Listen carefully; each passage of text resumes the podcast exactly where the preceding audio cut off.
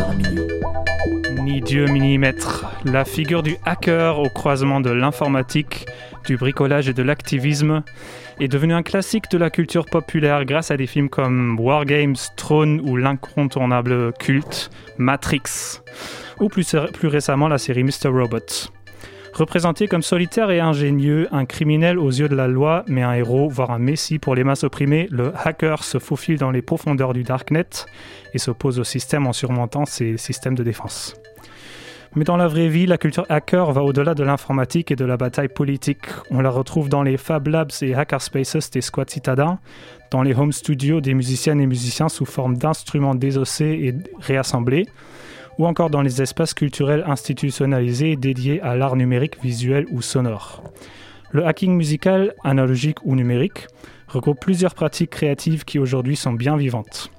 Ce soir, nous tenterons de vous donner un aperçu de cette culture dans notre première émission de la saison. Pour l'occasion, nous avons invité des hackers et artistes pour témoigner, de leurs expériences et nous parler de leurs pratiques à eux. Et nous allons bien entendu vous faire écouter des musiques expérimentales, car on sait que vous aimez ça.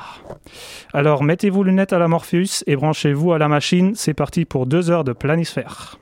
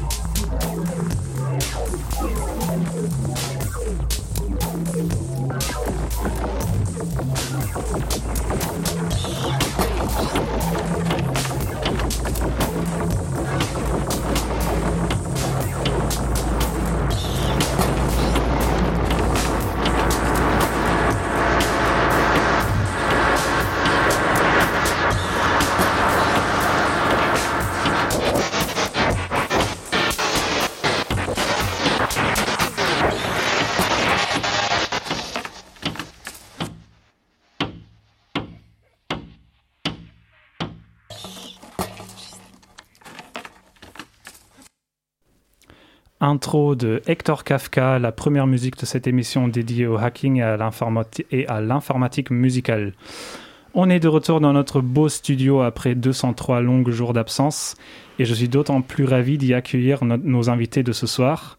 Martin Antiphone, ingé son et réalisateur en informatique musicale à l'IRCAM. Euh, d'ailleurs, vous me corrigez si ce pas les bonnes, euh, bons termes que j'utilise. Euh, Human Koala ou Hector Kafka ou Cédric dans la vraie vie pour les intimes. musicien autodidacte et formateur en sound design et composition sur le logiciel Pure Data. Et Jordan Kikere, programmateur pour des installations d'art sur le logiciel Super Collider et fondateur de Ronde dont il nous parlera sûrement plus tard. Bonsoir à vous. Salut. Salut. Avec moi, comme d'habitude, Luc Bidon à la réalisation et Mathieu Turc dans le studio. hello tout le monde. Alors avant de se plonger dans le vif des définitions possibles du hacking et de l'informatique musicale, parlons un peu de vous et de vos pratiques.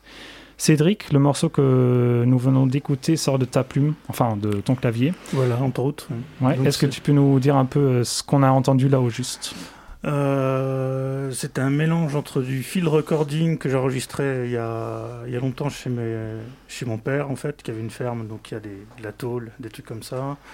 Il y a du mélange avec du modulaire, euh, c'est passé aussi dans du modulaire, donc de, de la traitement de son pour la granularisation du son, ce genre de choses. Euh, et puis après, ça a été euh, streamliné dans, dans Ableton Live euh, pour donner un côté un peu plus rythmique et donner un côté un peu plus. voilà. Alors, déjà plein de termes techniques. vous avez bien compris que vous êtes en planisphère l'émission des spécialistes. mais on va tout expliquer plus tard. Martin Ouais, salut. Salut. Est-ce que tu peux nous parler un peu de ta pratique vite fait, ce que tu fais, si ce que j'ai dit c'est correct ou pas du tout? Ouais, c'est correct. C'est une partie de mon métier.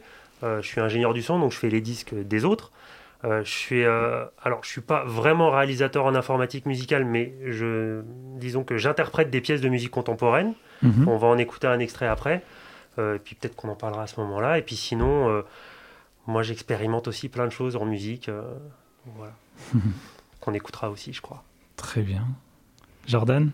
Oui. Euh, écoute, ce que tu as dit était, euh, était assez correct. Euh, effectivement, je, moi, pour ma part, je suis principalement développeur de, de programmes audio, à peu près sur toutes les plateformes, que ce soit le web, Super Collider, ou voilà, comme tu l'as dit, des installations, en ce moment, surtout des installations d'ailleurs, parce qu'on aura le, loisir d'y revenir, mais il y a eu un petit changement de paradigme là quand même ces derniers temps au niveau de ce qu'étaient capables de, de, de, faire les micro-PC notamment. Donc ça ouvre, euh, ça ouvre des horizons quand même hyper, euh, hyper, euh, hyper encourageants, je trouve, sur, sur la manière que va avoir l'ordinateur de se placer au sein de, au sein de la musique et des, des pièces musicales. J'imagine que c'est une culture qui est en constante évolution de toute façon. Ah, la technologie est en constante évolution, donc la culture, effectivement, euh, prend un peu les. Euh, encore une fois, je pense qu'on pourra en reparler au cours de, au cours de, au cours de l'émission, mais effectivement, le fait que la technologie change fait que les mentalités changent aussi et notre, notre rapport euh, à tous ces, à tous ces petits objets. Et puis les technologies deviennent accessibles également et de plus en plus puissantes en plus. Et c'est diffusé avec l'open source, avec c'est diffusé un peu partout en fait c'est plus, on est, c'est plus un, truc de niche où chacun, euh, où il faut avoir vraiment euh, acheté quelque chose ou euh, faire une démarche particulière pour l'avoir. On l'a pratiquement sur tous nos, sur tous nos ordinateurs, nos PC, mhm. sans avoir rien fait en fait. Ah, vous trois, vous, vous êtes dans le milieu depuis pas mal d'années, j'imagine. Est-ce que ça a beaucoup changé par rapport à, l'accessibilité, mais aussi par rapport à, à d'autres choses, à des pratiques que vous avez rencontrées? Bah ouais, ben, maintenant, à partir du moment où tu as un ordinateur, euh, tu as pratiquement tout sous la main pour faire, de, faire des choses sans avoir besoin d'investir plus que, plus que la machine. Et, euh, mhm. Je pense que oui, franchement, euh, ça n'avait rien à voir. Quoi. Et puis surtout, la, toutes les techniques de, les techniques de MAO, c'est-à-dire le home studio, en gros, puisque on a aujourd'hui, n'importe qui peut avoir à, portée de quelques euros tout ce qu'il faut pour faire un disque. Alors après, mhm. le hacking, c'est autre chose, mais on, on a besoin à un moment donné d'avoir des outils pour enregistrer, composer et mettre à disposition. Et ça, bah, tous euh, autour de cette table, quand on a commencé, euh, bah, C'était compliqué. Ouais, c'était des logiciels sur disquette qu'on s'échangeait. Enfin bon, voilà quoi. Moi, je me rappelle avoir bavé sur euh, Keyboard Magazine quand je voyais les choses et puis je faisais, mais je pourrais jamais me payer ça. Et maintenant, quand je vois, les, je vois le truc, je me dis, mais en fin de compte, maintenant, c'est, euh, je serais né maintenant, euh, je serais complètement fou quoi.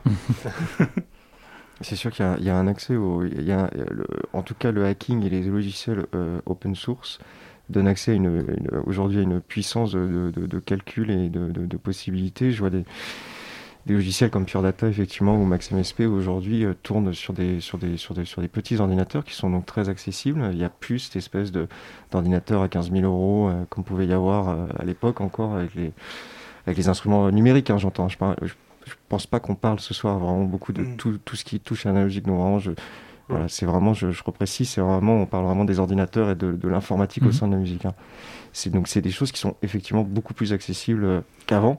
Ce qui n'est pas le cas, par exemple, bah, on va en parler un peu, mais c'est pas le cas de l'analogique qui lui est resté quand même très. Euh, bah, les prix n'ont pas réellement évolué quoi depuis euh, depuis 30 ans. voilà. C'est vrai que ça donne ça donne ça donne la possibilité à n'importe qui, effectivement, quelqu'un qui n'a pas forcément les, les, moyens d'aller vers, du matériel analogique, euh, bah, les possibilités déjà de bidouiller des choses super intéressantes à de la musique et de manière hyper créative parce que c'est un médium euh, qui pousse à faire euh, certaines choses. Quoi, Après, il y a toujours un gap à traverser, c'est l'utilisation de l'outil informatique en lui-même en fait. C'est le, c'est plus le savoir que le, le, matériel et. Voilà, c'est ça. Et je pense que c'est le, gap le plus important à, à, à, parcourir en fait avant de, avant d'arriver justement à utiliser ces outils-là, je pense. aujourd'hui, il y a YouTube. c'est vrai. il y a les tutos, euh, il y a les. Comme moyen de transmission, c'est vrai que c'est pas mal. Bah ouais. Vous avez beaucoup appris sur des forums euh, Ah non, moi par le bouche à oreille, par l'expérimentation, par euh, peut-être les magazines, alors qu'aujourd'hui, moi je vois des jeunes débarquer au studio qui ont 20 piges et qui ont, pour certains, compris beaucoup, beaucoup, beaucoup de choses juste, en, mhm. bah, juste en écoutant, en faisant preuve de bon sens et puis en, en étant capable d'écouter les bonnes informations parce qu'évidemment, on entend beaucoup de bêtises aussi. En tout cas, en ce qui concerne le métier d'ingénieur du son et le fait de faire des disques. Après, le hacking, c'est quelque chose de créatif, donc euh, là, il n'y a pas de pas. Mhm. Alors, on a fait un petit tour euh, d'intro.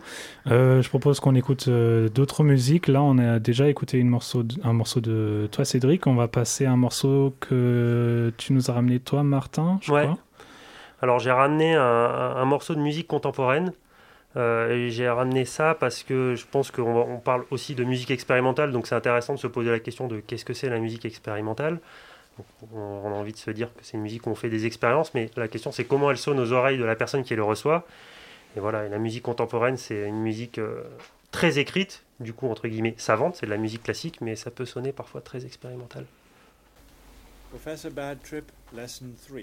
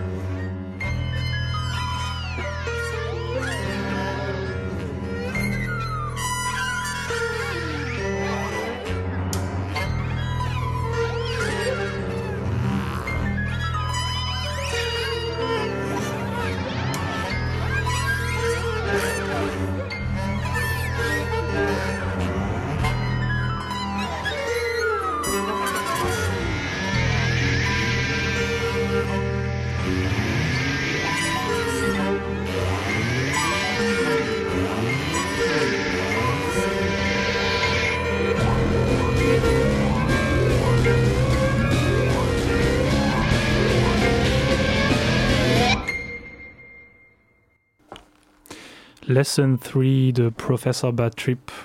Ou euh, Professor Bad Trip, ça fait Fausto Romitelli, c'est le, le compositeur. D'accord. Euh, donc, euh, de la musique contemporaine à laquelle tu as participé en tant que réalisateur? Non, pas du tout. Non, là, j'ai choisi celle-là parce que ils l'ont don- l'IRCAM l'a donné en concert il y a trois semaines et que je l'ai enregistré. Enfin, ça, Mhm, c'est pas mhm. la version que j'ai enregistrée, mais en tout cas, voilà, donc, j'ai pensé à, que c'était un bon extrait. Puisque, en fait, ce qui est intéressant dans l'usage de l'informatique dans la musique contemporaine, c'est qu'on était en train d'en parler en off, c'est que, que l'utilisation, en fait, elle est complètement intégrée à, la musique. Des fois, il est même plus questionné de savoir si c'est une vraie expérimentation. L'expérimentation, elle se fait avant sur les textures, sur euh, l'utilisation de l'instrument, les modes de jeu et tout ça. Et donc euh, là, par exemple, euh, dans, cette pièce, ce qui est intéressant, c'est qu'en fait, c'est un ensemble de 10 musiciens. Il y a une guitare électrique, ce qui est pas commun en musique contemporaine, euh, et il y a en plus de l'électronique qui est diffusée sur des haut-parleurs. Et finalement, quand on écoute, on entend plutôt des matières, on se rend pas compte que ah oui, là, il y a un son électronique, ah non, ça c'est un son acoustique. Surtout qu'en plus, par-dessus ça, en fait, il y a des musiciens qui ont des pédales euh, de- d'effet qui sont pilotés euh, par l'informatique également. Voilà, mais c'était aussi pour se poser la question de est-ce que c'est expérimental ou non, sachant que pour les compositeurs de musique euh, contemporaine, il y a eu de l'expérimentation, mais en fait, c'est euh, quelque chose de très construit, de, voilà, voire codifié des fois. On va revenir à la question de l'esthétique expérimentale, je pense tout à l'heure. Euh, euh, là, pour l'instant, euh, je me pose la question. Là, tu as travaillé en tant qu'ingé son, Ouais. donc c'est une figure que, même si on n'est pas musicos, on, on connaît, on sait ce que c'est. Mais tu es aussi rime ou réalisateur en informatique musicale. Ouais. Est-ce que tu peux nous expliquer un peu ce que c'est? Parce que même moi, je ne sais pas trop ce que ce que c'est. Alors, c'est un terme réalisateur en informatique musicale qui est, qui est issu et employé à l'IRCAM et dans les, musiques contemporaines. Et en fait, euh, ça, ça, c'est, euh, on pourrait s'arrêter presque au terme réalisateur. En gros, c'est la personne qui va accompagner le compositeur dans euh, l'utilisation de l'outil informatique. Et en fait, c'est un métier qui a vachement évolué parce qu'aujourd'hui, les compositeurs, ils apprennent tous à programmer. Donc finalement, le réalisateur en informatique musicale, ben, soit il va être un soutien, un appui logistique, ou des fois simplement, euh, ben voilà, euh, quelqu'un qui va l'aider à, faire des choix. Donc vraiment le, le boulot d'un réel, vraiment d'un réal, d'un réalisateur. Euh, maintenant, c'est comment dire par extension, en fait, les gens qui font de, les réalisateurs d'informatique musicale utilisent principalement l'outil Max MSP, mais pas que. Et, et voilà. Max MSP pour euh, ceux Alors, qui ouais, s'y connaissent pardon. pas. Alors je crois qu'à un moment donné, on va avoir l'occasion de, de- de- de parler un peu euh, programmation, logiciel et tout ça. Max MSP, en fait, c'est un, c'est un, donc c'est un langage de, un logiciel de programmation orienté objet. Euh, et donc en fait, c'est un outil qui a été conçu au départ euh, à l'IRCAM et puis après qui a, qui a vécu sa vie. Et en fait, euh, au départ, ça faisait pas, ça faisait pas du son, ça faisait juste du traitement de données. Et c'est simplement que c'est un outil qui est graphique, c'est-à-dire que souvent euh, la programmation, on- c'est on voit des lignes de code. Et ben en fait, Max MSP, on va, on va, on va faire, on va connecter des petites boîtes entre elles. Et donc par exemple, on va connecter une petite boîte sur laquelle on va dire bah ça c'est l'entrée micro. Ensuite, on va connecter une petite boîte, on va dire bah ça c'est un, un filtre. Puis après, on va le connecter sur une sortie. Et sauf que à partir de là, on peut aller euh, vraiment très très très très loin euh, dans l'utilisation de cet outil.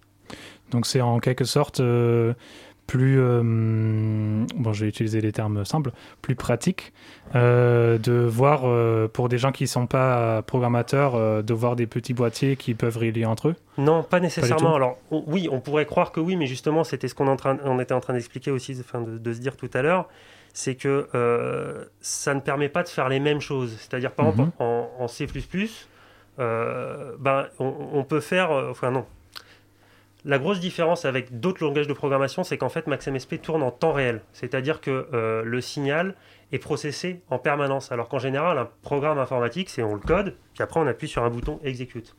Max MSP, à partir du moment où on allume le processeur, donc en fait on peut programmer sans allumer le processeur, il se passe rien, on n'entend rien. Et à partir du moment où on active le processeur, le- le- la chaîne de traitement tourne en permanence. J'avais une question là, parce qu'on vient, on Ouais. vient d'écouter euh, un extrait de musique contemporaine. Ouais.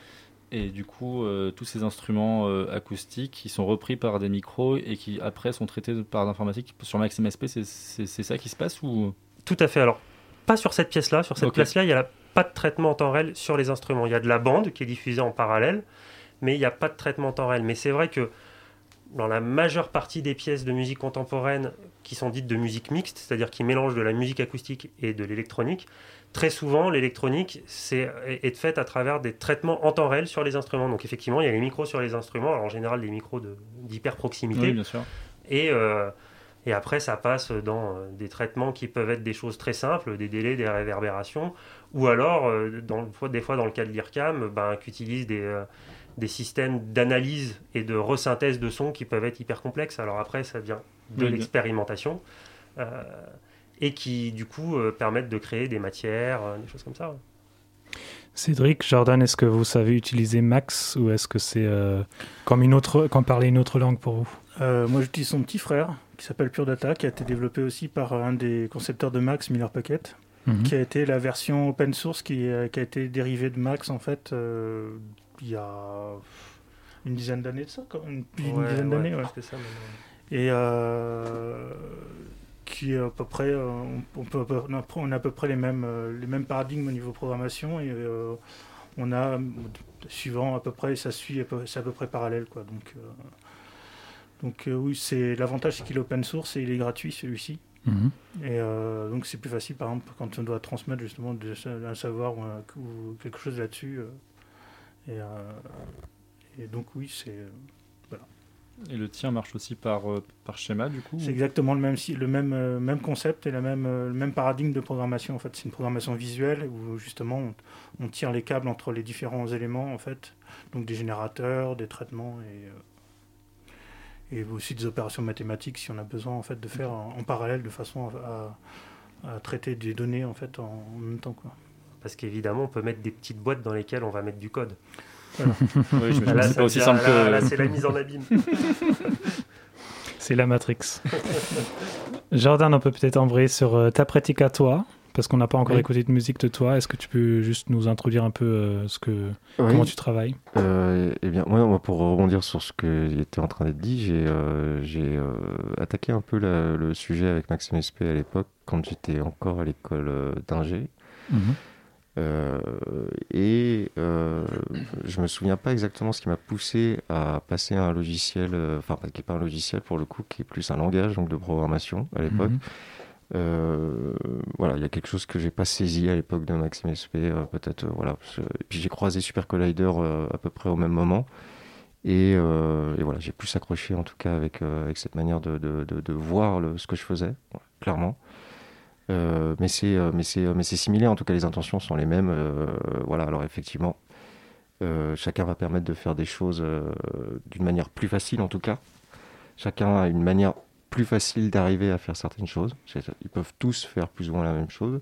Mais Maxime SP va avoir une, une approche qui va permettre d'aller d'aller créer facilement des interfaces justement pour c'est très c'est un logiciel qui est très utilisé pour faire ce que fait Martin à savoir euh, de l'assistance à la composition électronique, voilà, ce genre de choses.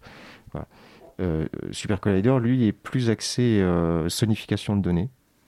Mhm.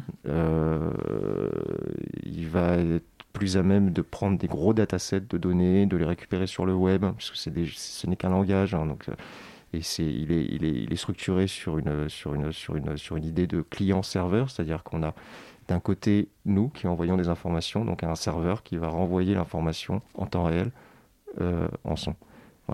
Donc, donc il est déjà intégré dans, dans, ce, dans cet écosystème euh, web. Donc c'est les petites différences qu'il va y avoir entre le... Il y en a un autre dont on n'a pas parlé, mais il y a Cessand aussi, qui est hmm. encore une autre... Euh, une autre, euh, une autre approche. Qui lui sépare la partie orchestration de la partie génération de son, Tout à fait. son design en fait. Exactement, qui est le plus vieux d'ailleurs, il me semble. Hein, on écrit d'abord la, on écrit la partition d'un côté et on écrit le son design de l'autre mm. en fait sur le. Sur ce qui correspond à la manière qu'ils avaient de faire euh, la première fois qu'ils ont fait de l'informatique musicale, c'est ce qu'ils donnaient en fait. Il y avait une feuille d'instruction qui donnait à un ordinateur qui les interprétait. Donc c'est sans est resté très proche en fait de cette euh, manière de voir les choses. C'était les fameuses papiers perforés qu'on mettait dans un ordinateur qui les lisait. euh. Je sais pas, j'ai pas connu cette époque, mais ça devait être un truc dans ce genre. ouais. Il y a des pages, il y a hum, un livre sur les fous du son, sur les inventeurs d'instruments. Il y a aussi euh, des parties sur justement les, les C'est un synthés. très bon euh, livre d'ailleurs. Ouais. Ah ouais. De Laurent Wild, c'est le, le faut du son de Laurent Wild, c'est un super bouquin. Ouais, ouais, ouais. ouais, très bon livre. ouais. Euh, si jamais ça vous intéresse d'en savoir plus sur, euh, bah là du coup pas sur euh, forcément sur l'informatique musicale, mais sur euh, sur le côté analogique, sur le côté instrument, euh, bah, c'est une recommandation. Oui. Et euh, mais on n'est pas là pour euh, parler analogique, on est là pour parler numérique, euh, informatique et pour écouter de la musique. Donc euh, là, on va écouter Onezarg.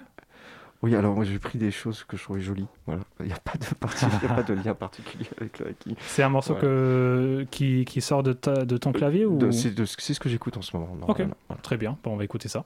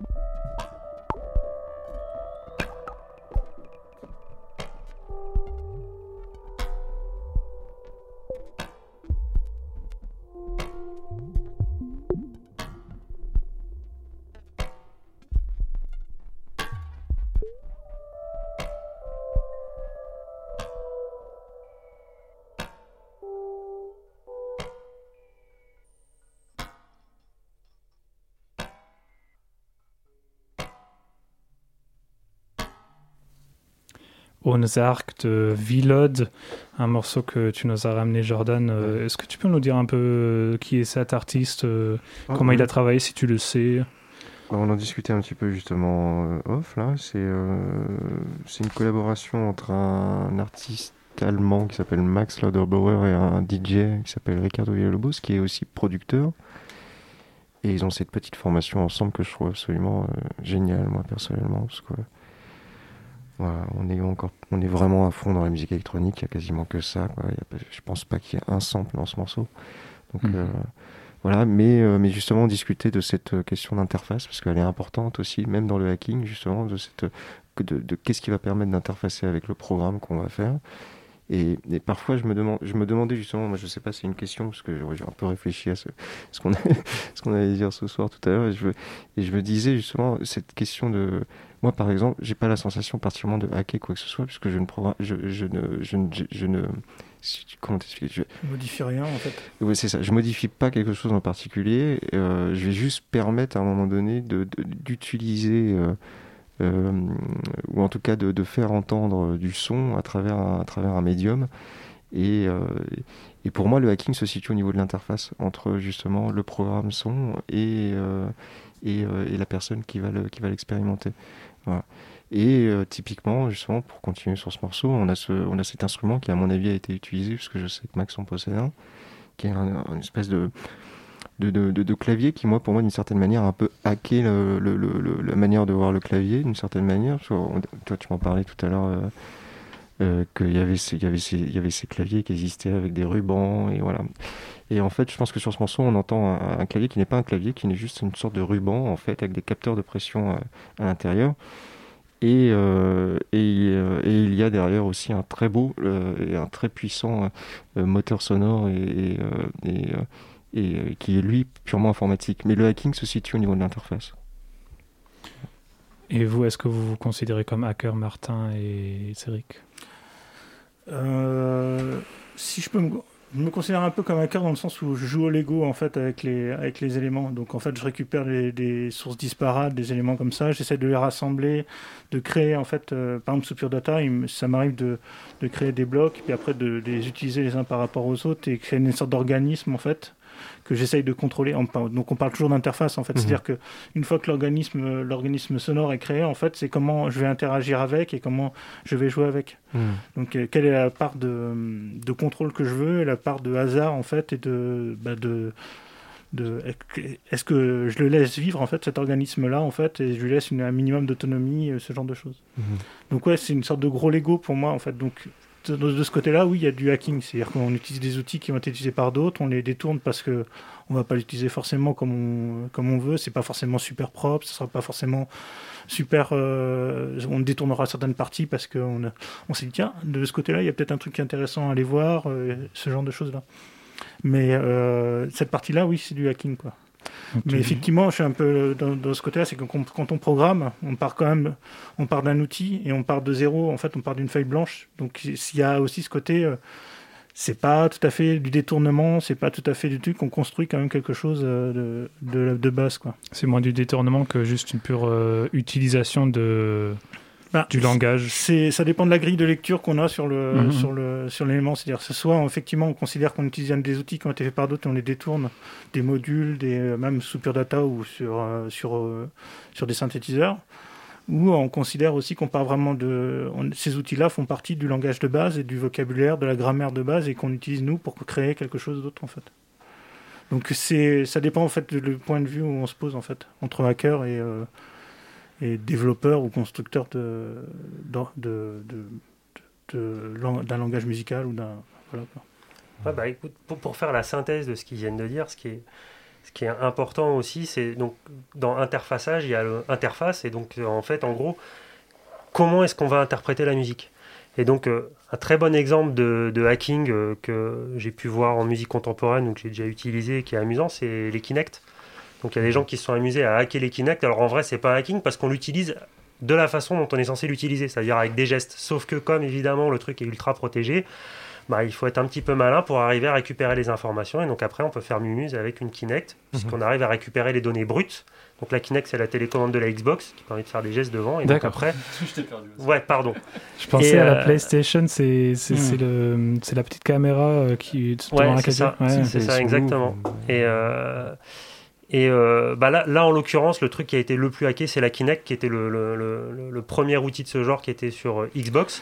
Et eu- maintenant, il y en a plein d'autres. hein, Il y a aussi la Wiimote en fait qui a été énormément utilisée parce que en Mhm. fait c'était la- le meilleur un moyen d'avoir un, facile. ouais. un instrument en Mhm. Bluetooth en fait qu'on peut te connecter directement à l'ordinateur et on peut récupérer les mouvements et donc les, après Mhm. interpréter ces mouvements dans Pure Data, dans n'importe quel langage ou de façon à gérer justement du son. Donc c'était vraiment c'était vraiment une interface qui était quand même euh, intéressante aussi à ce niveau-là. Mais surtout, ce que je trouve intéressant, c'est la recherche d'avoir un, un instrument, c'est-à-dire un, un outil pour interpréter la musique, et pas juste euh, lever un fader et puis attendre que ça se passe ou, ou tout programmer. C'est qu'à un moment donné, on a envie d'interpréter, on a envie de jouer. Dans le hacking au sens plus large du terme, j'ai toujours l'impression de, j'ai toujours l'impression d'y voir, euh, enfin, au début, un peu moins avant, mais au début, un, un peu un truc de nerd, de niche, et, et aussi un truc assez engagé, genre euh, presque politiquement engagé. Hum. Est-ce que c'est un truc que vous retrouvez ça dans, la, dans le hacking et la musique? Le, le, le, do- le- le hacking est souvent associé au do-it-yourself, par exemple, et le do-it-yourself est politique dans le sens où c'est euh, punk, en fait, quoi, clairement. Et, euh, et oui, il y a, il y a un côté punk dans le hacking, ça c'est clair, puisqu'il y a une parenté entre les deux, de toute façon, ça c'est évident. Et, euh, ouais. Et, et, euh, et, euh, et- oui, bah écoute, je sais même plus ce que je voulais dire du coup, mais, euh, mais, mais oui, évidemment, il y a, y a, y a- y a une, y y c'est politisé et c'est politisé, enfin c'est politisé. En tout cas, il est évident que euh, quand euh, vous utilisez des logiciels qui sont open source, donc qui sont gratuits, il y a toute une, il y a- en tout cas, il y a toute une une, une mentalité qui va avec l'utilisation. On fait pas n'importe quoi avec, euh, avec ce genre de lo- logiciel non plus, dans le sens où euh, ils sont quand même soumis à des règles de reproductibilité. Il y a, il y a une, il y a- il y a une culture du partage du code aussi qui est présente. Donc euh, ça, on peut dire que c'est politique, oui, effectivement. Puis il y a une culture de partage des pratiques justement aussi, puisque ces logiciels open source sont disponibles pour tout le monde. Donc on peut, on, on peut s'appuyer dessus- là-dessus comme un substrat de- de- pour, pour apprendre en fait euh, à, à tout le monde. Les gens peuvent avoir les mêmes instruments, les mêmes outils et pouvoir avancer avec le truc sans avoir à débourser des sommes ou euh, des, des choses comme ça. Donc c'est important aussi en termes de partage de Mm. connaissances parce qu'on peut, tout le monde peut s'appuyer sur les mêmes choses et en même temps on a quand même des outils qui sont assez performants maintenant. Alors on va parler d'apprentissage euh, dans quelques instants. Euh, on- là tout de suite on va écouter deux autres morceaux de... Alors là je sais plus si c'est Hector Kafka ou Human Koala. Koala. C'est Hector Kafka là. C'est Hector Kafka, euh, un morceau qui s'appelle Morph Apache Micro.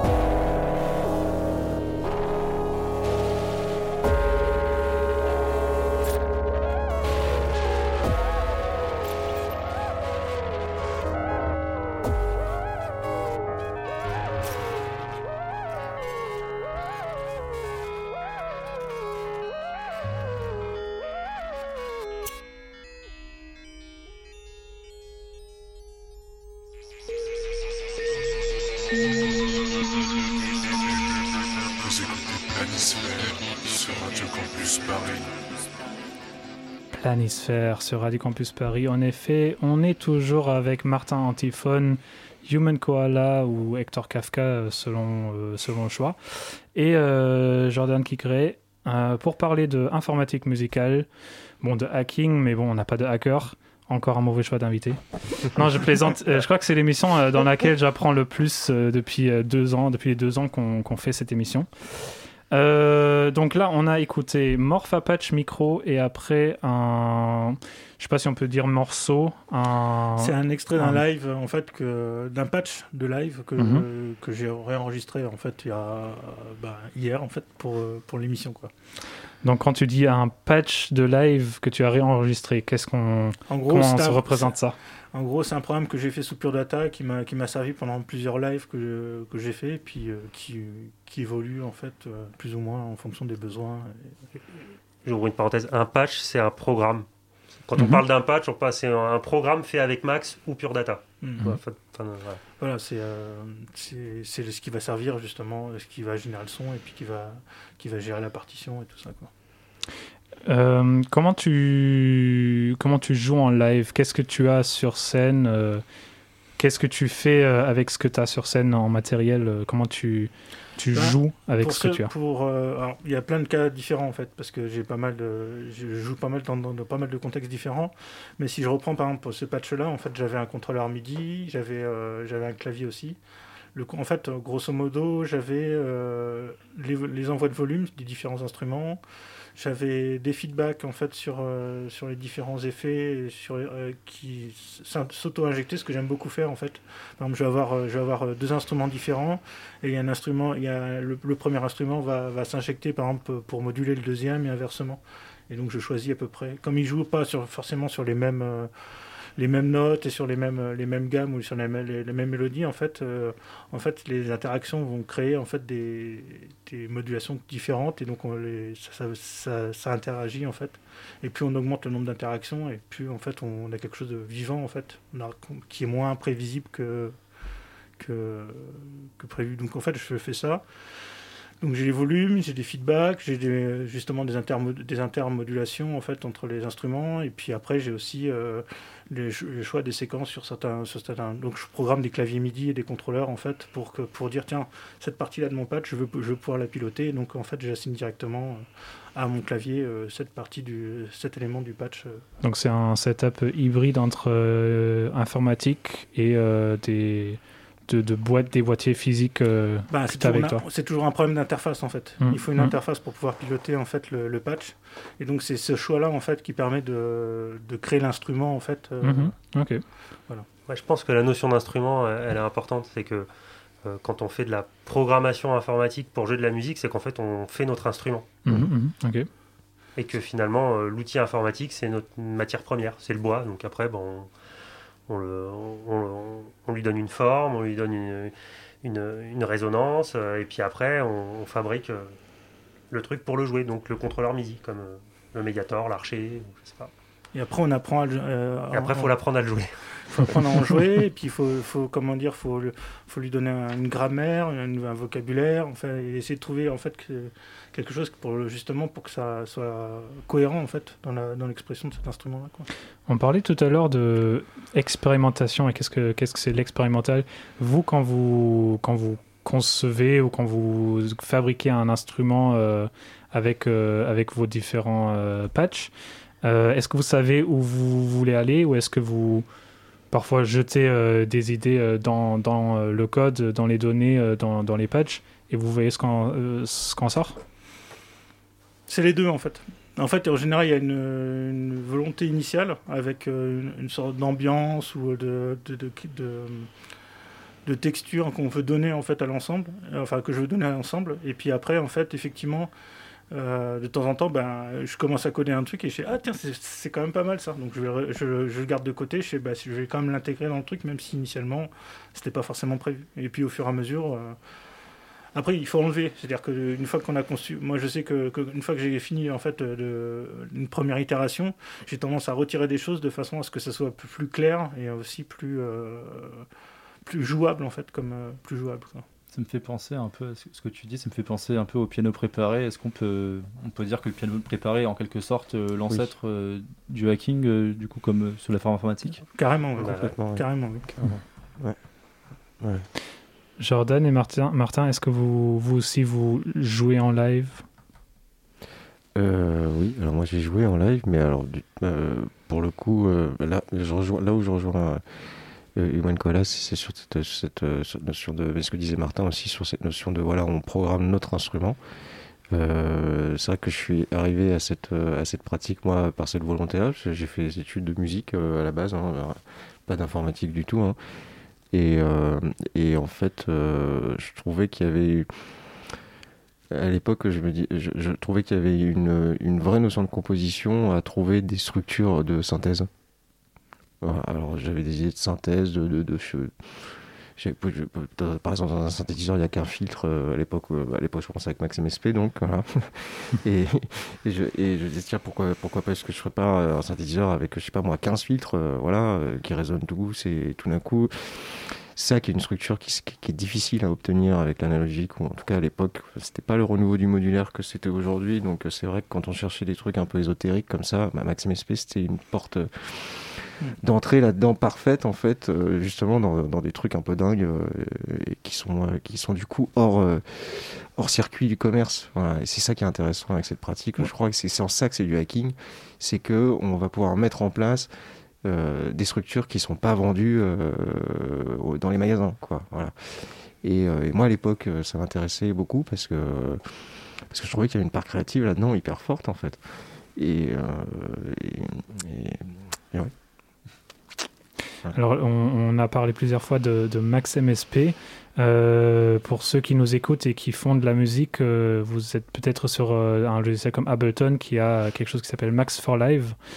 Euh, moi perso, je l'ai déjà vu, je sais, je saurais pas l'expliquer. Est-ce que vous pouvez un peu nous dire ce que c'est Parce que là, j'imagine Ouais. qu'il y a un pont qui s'est fait entre le open, open source et le. Ouais, Euh, bah, ce ma- qu'on a en fait, acheter. ce qu'il faut, on parle d'open source depuis tout à l'heure, mais ce qu'il faut bien resituer, c'est que Max n'est pas open source. hein. C'est un Pure Data, logiciel, ok. c'est- Pure Data l'est, Super Collider aussi. Max ne l'est pas, il est commercialisé. Ok. Et euh, il a d'ailleurs été racheté par Ableton, effectivement, il y a quelques années. Mhm. Euh, C'était là, il y a deux ans, deux, Ouais, deux, trois ans, ça. je crois, un truc dans le genre.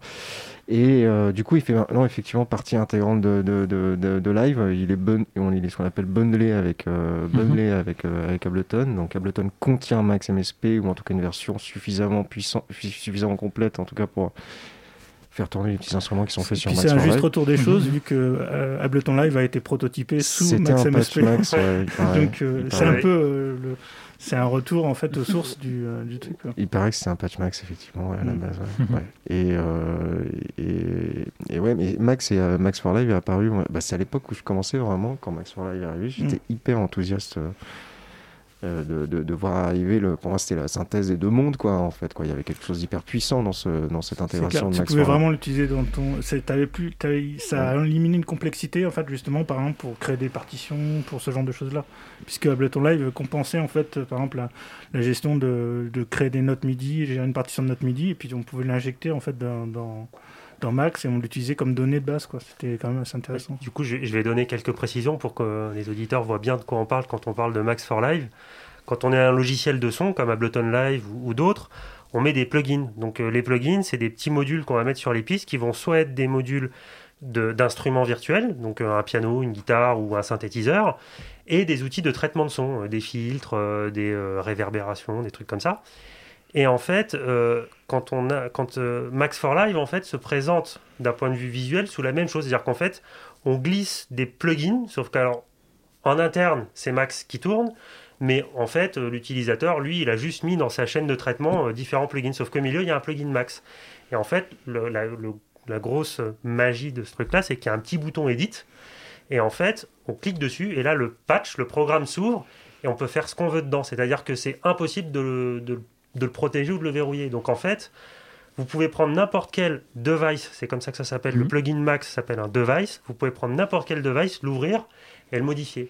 Et c'est vrai que moi maintenant, euh, j'utilise quasiment plus jamais Max tout seul. Dire, c'est euh, surtout que le gros intérêt du coup de Max for Live, comme le soulevait Cédric, c'est que c'est un énorme gain de, de temps de programmation parce que tout à l'heure, l'exemple que je prenais, c'est on met une petite boîte et on écrit ça c'est un micro, et puis on met une petite boîte, on écrit c'est une sortie.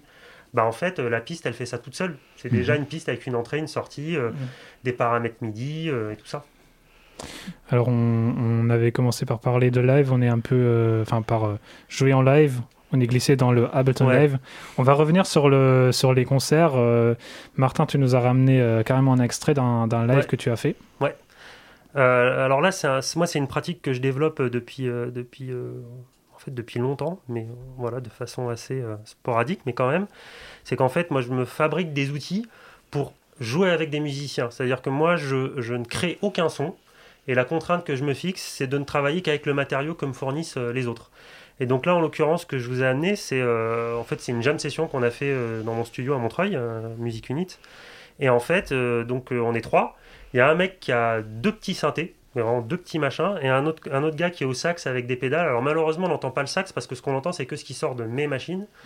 Euh, et en fait, moi, dessus, ben, j'applique soit des traitements en temps réel, donc je transforme leur- leurs instruments, mais après, je vais aussi euh, faire des boucles et des machins. Donc en fait, au bout d'un moment, c'est vrai que même eux, ils savent plus ce qu'ils jouent, parce qu'il se passe plein de choses en même temps. Et, euh, et le truc, c'est que moi, ma- depuis toujours, quand je fais ça, je le fais, je spatialise le son.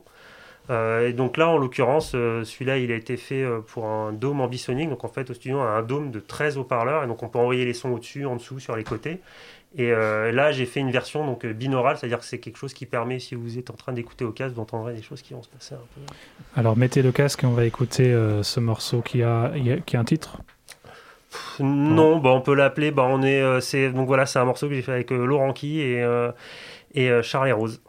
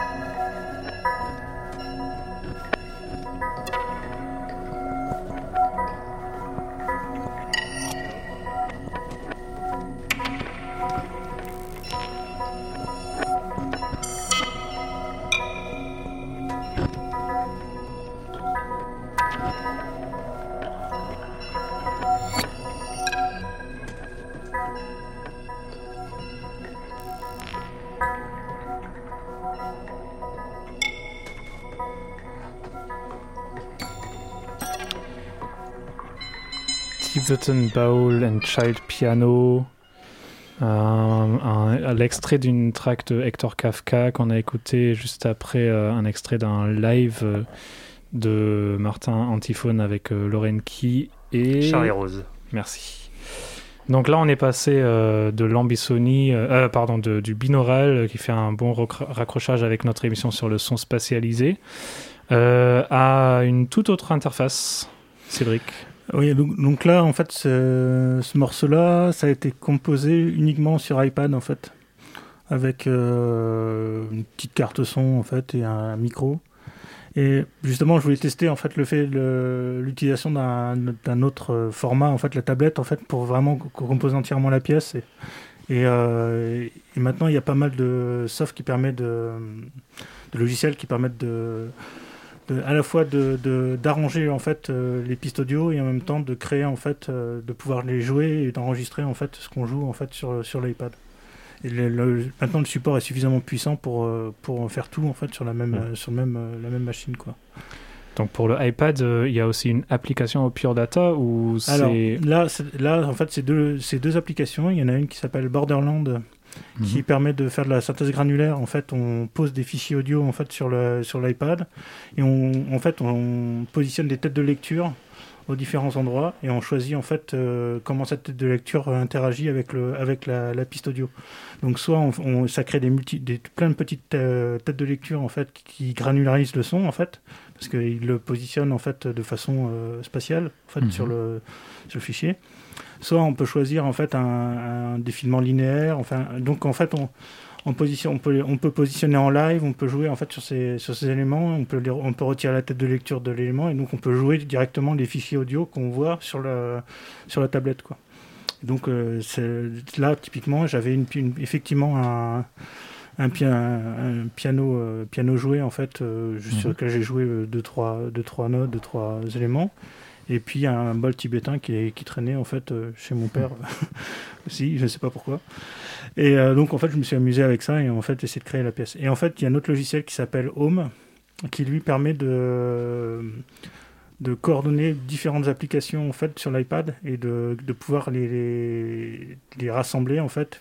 Donc on peut très bien avoir une application sur une piste, une autre application sur une autre, un lecteur de fichiers sur un autre et euh, mixer l'ensemble, euh, envoyer un effet, recevoir un effet, et après enregistrer sur une piste stéréo euh, l'intégralité de, ce de, ce cet ensemble-là. Quoi. Donc effectivement, maintenant on a des supports et pour, pour un prix qui est relativement dérisoire puisque les applications sur Apple sont pas très très chères au final. Ça va être une trentaine d'euros par application, ce genre de choses. Juste avant de reprendre, on parlait, on commençait à parler de, des expositions Jordan, euh, dans lesquels, euh, enfin pour lesquels tu fais des, mhm. de la musique Oui. Est-ce que tu peux nous en parler un peu plus euh, Oui, alors moi je suis amené à faire ça depuis quelques temps, c'est vrai, parce que j'ai rencontré, voilà, je partageais un studio avec un artiste qui s'appelle Mohamed Bourouissa, qui est lui un artiste plastique hein, pour le coup. et, et, on s'est mis en fait à collaborer ensemble et on a proposé une pièce c'était au mois de mars à la Biennale de Sydney. Qui est, euh, vous voulez que je parle de la pièce? Oui. ah oui, oui, ça, ça euh, sûrement intéressant. Parce que c'est son travail pour, son travail pour le coup.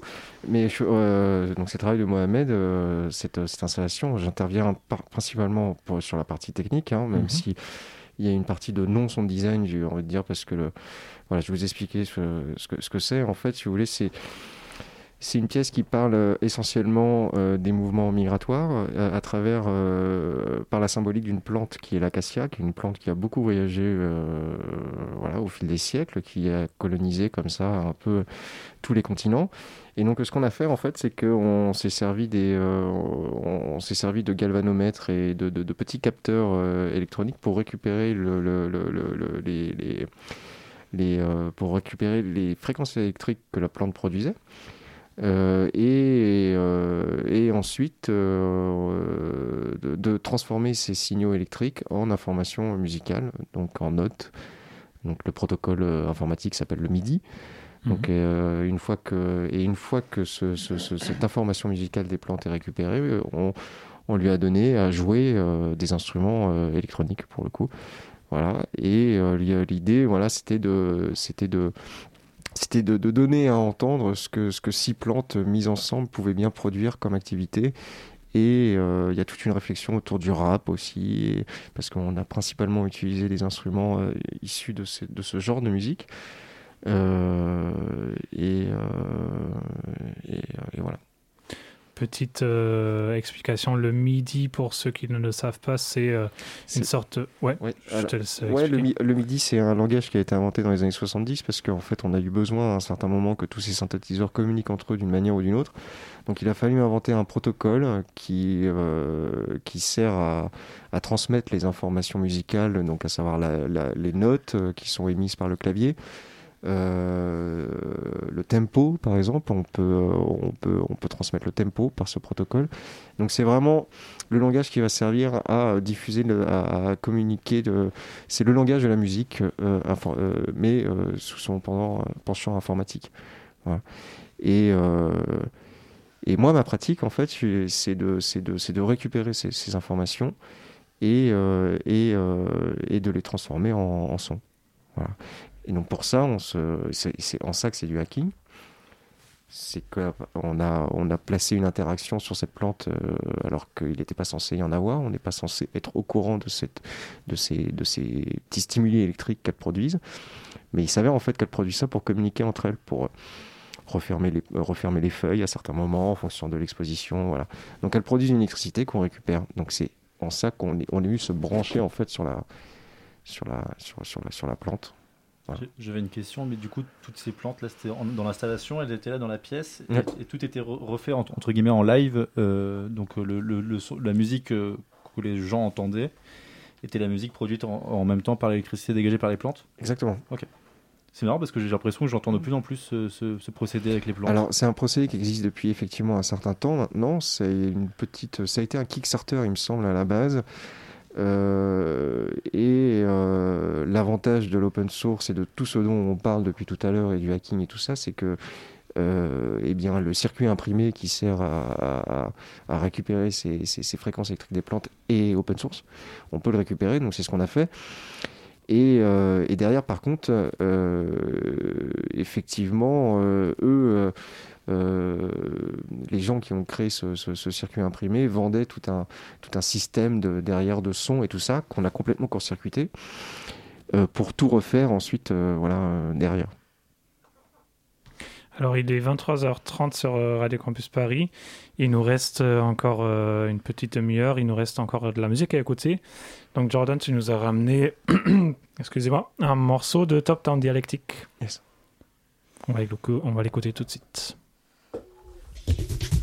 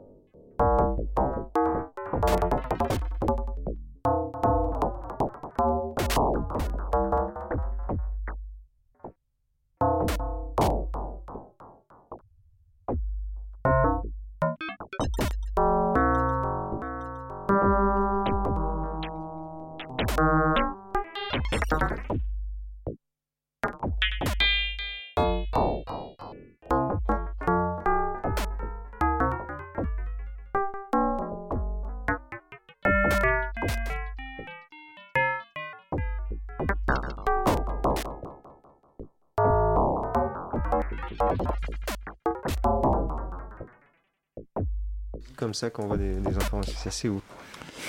C'est en effet assez ouf ce qu'on vient d'écouter, euh, un morceau de Top Down Dialectic qui, a le titre euh, imprononçable de S-T06B2, avec un espace entre les deux, je crois. Euh, et euh, là, on vient d'écouter Pure Data FM de Human Koala. Qui était une tentative de, de se rapprocher justement des trucs de composition de Taker, justement trouver au niveau de son design, euh, trouver gestion du temps, etc. Bon, alors c'est vraiment un patch, je l'avais appelé lame euh, au Taker patch parce que justement c'est... Mais en fait, c'était intéressant au niveau, euh, au niveau euh, justement, on parlait de reverse engineering, c'est un peu ça, c'est essayer de trouver en fait, euh, retrouver les méthodes et puis euh, trouver, pouvoir les insérer après dans son vocabulaire, avoir des outils en plus, quoi, une boîte à outils en plus, quoi. Alors, euh, on a un peu de temps encore euh, pour parler de d'un sujet dont on n'a pas encore vraiment parlé. Euh, toi, Cédric, tu es formateur. Donc, y a- vous parliez tout à l'heure de- de- d'apprentissage, de, de transmission de, de savoir dans des réseaux, mais aussi de manière plus institutionnalisée, du, coup, j'imagine? Oui, j'étais, j'ai été en fait parce que ça fait un moment que, que j'ai arrêté. J'étais, j'étais formateur en fait au CRAS Lab, donc au Centre de ressources d'art sensitif de, de Saint-Ouen, aux main d'œuvre. Et euh, donc je donnais des cours du soir sur Pure Data et aussi sur euh, processing en fait, sur, euh, sur, la, sur le- la programmation sous processing. Et le but, c'est j'étais, moi j'étais plutôt orienté justement en synthèse sonore et composition musicale, manipulation de son en fait sur, sur Pure Data. Et je travaillais beaucoup le sound design en fait pour, avec les élèves quoi. Sachant qu'il y avait des élèves qui étaient, qui allait de l'école d'art en fait à des musiciens, des choses comme ça. quoi.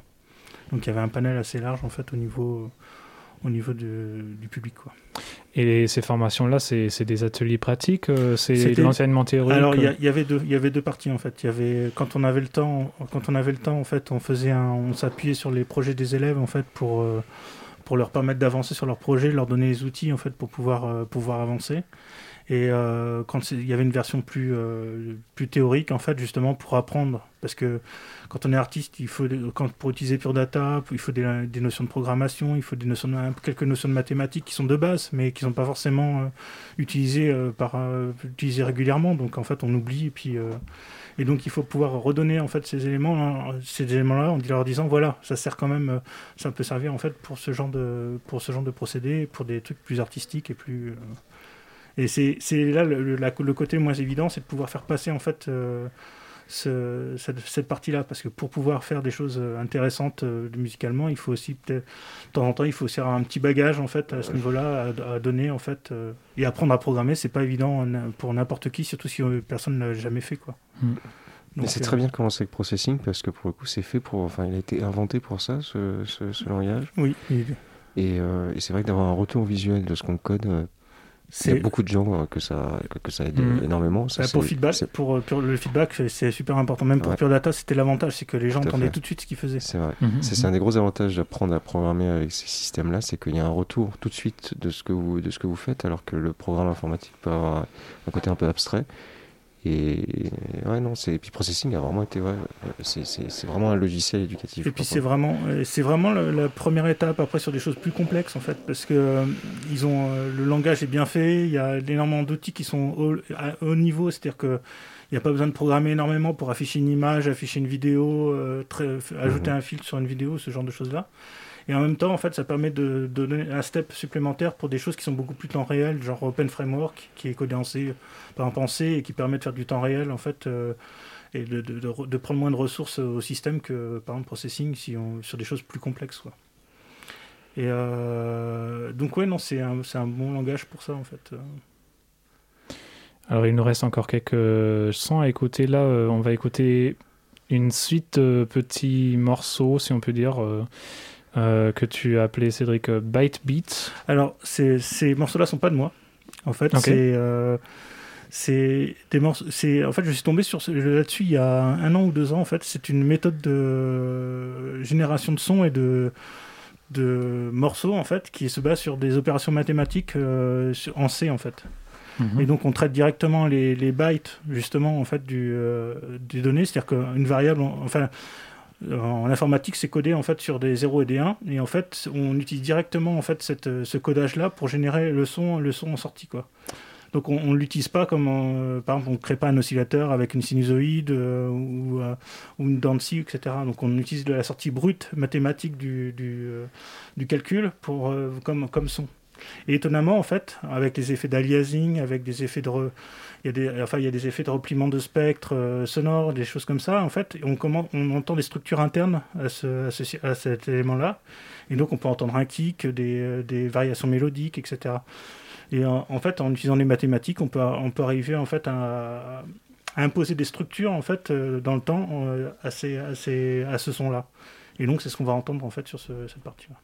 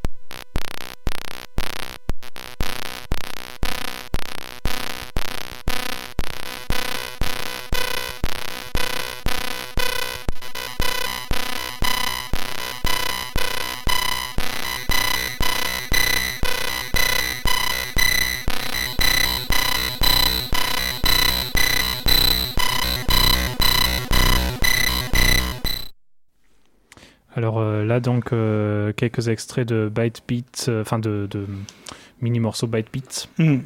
Donc oui, c'est la, méthode, le byte beat. Et euh, effectivement, ce qu'on disait, c'est que la sortie est très, les signaux sont très carrés, donc en fait, le timbre sonore est vraiment particulier à son, caractère. Ce qui est intéressant aussi, c'est que ça, ça, a déjà été utilisé en fait, par exemple sur les Atari, euh, les, premiers, les premières consoles Atari en fait de jeux, et c'était typiquement ce qui était utilisé pour générer la musique à, ce moment-là en fait. Et là en fait, c'est quelque chose qui a été redécouvert, mais via, via par hasard en fait, euh, à partir du moment où quelqu'un a sorti, euh, sorti son, son, programme C directement sur la sortie audio de son, son PC ou voilà. Est-ce que c'est de la musique 8 bits du coup, ou est-ce que c'est encore autre chose? Alors c'est, ça peut, on peut considérer que c'est du chiptune. Mm parce que effectivement c'est euh, de la musique euh, qui est générée justement par des formules mathématiques, donc c'est sur un nombre de bits limité, donc c'est ce qui fait qu'on a vraiment un signal carré assez euh, assez assez rude. Après, c'est dire oui, c'est on peut dire que c'est de la musique 8 bits puisque c'est quand même on a quand même un format qui est relativement relativement limité par rapport à, la palette qu'on pourrait avoir sur un son normal. Est-ce qu'il faut être bon en maths pour utiliser ce genre de procédé?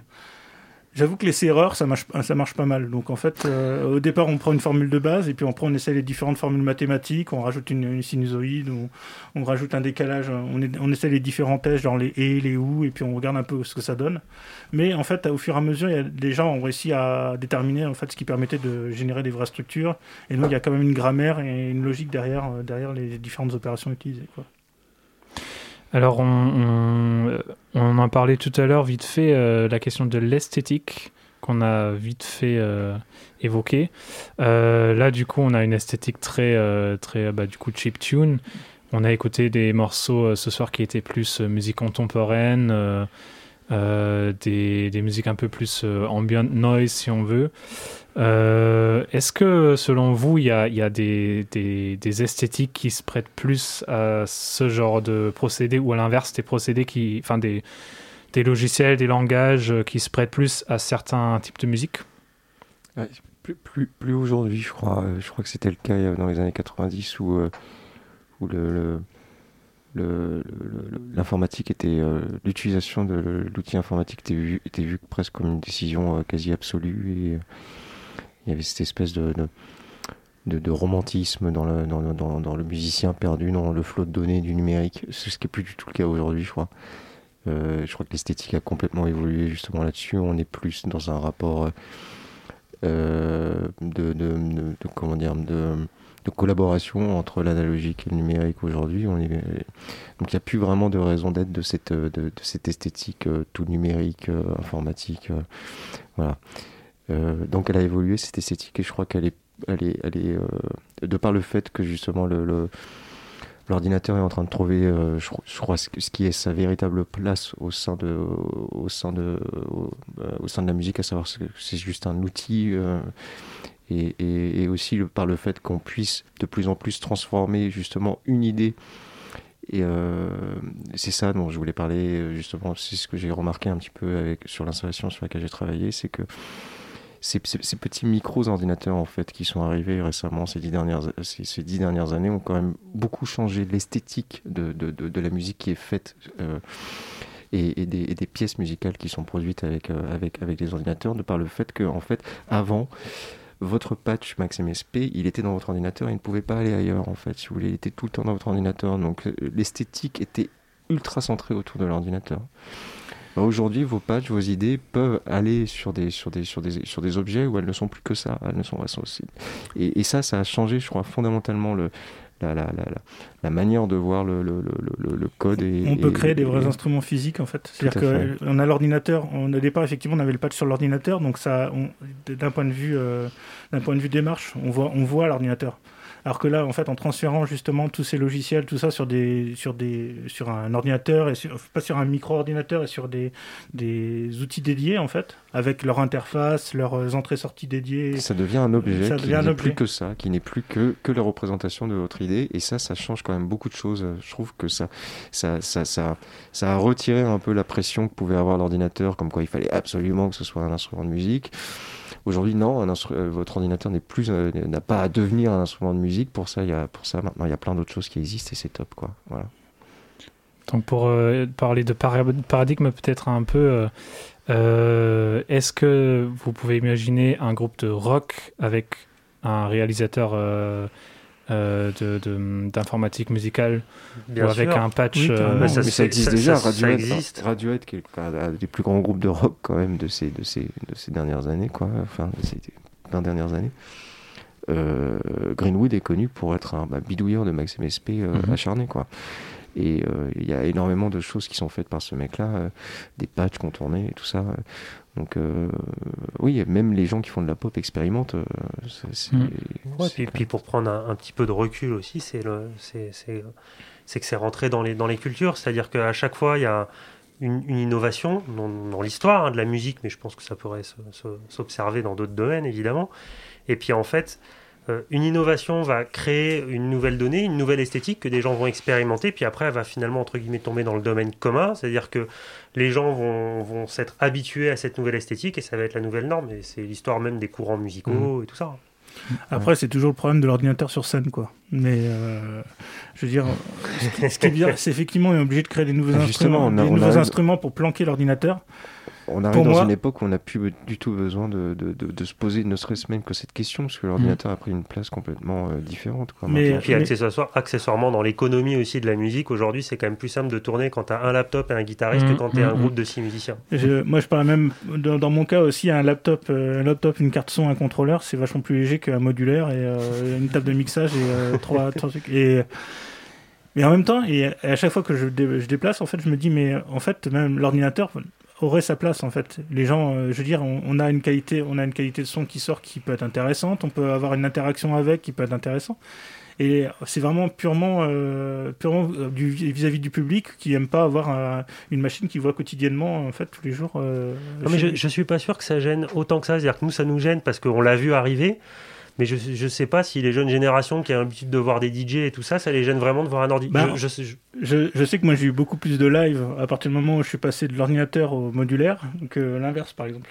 D'accord. Et parce, pourquoi? Parce qu'en fait c'est une machine visuelle en fait le modulaire aussi et euh, c'est un peu énervant en fait dans le sens où euh, c'est pas le son, c'est pas le c'est pas ce qui sort en fait du truc qui, qui intéresse. C'est le, geste. C'est le geste et c'est l'élément en fait. Ça peut être euh, de temps en temps un peu euh, crispant. Alors peut-être une dernière question pour cette émission sur euh, le hacking et l'informatique musicale. Euh, est-ce que vous, autour de vous, vous vous rendez compte qu'il y a ce qu'on pourrait appeler une scène, comme on parle de, scène de, de, musique XP, est-ce qu'il y a une scène de, musique euh, liée à l'informatique?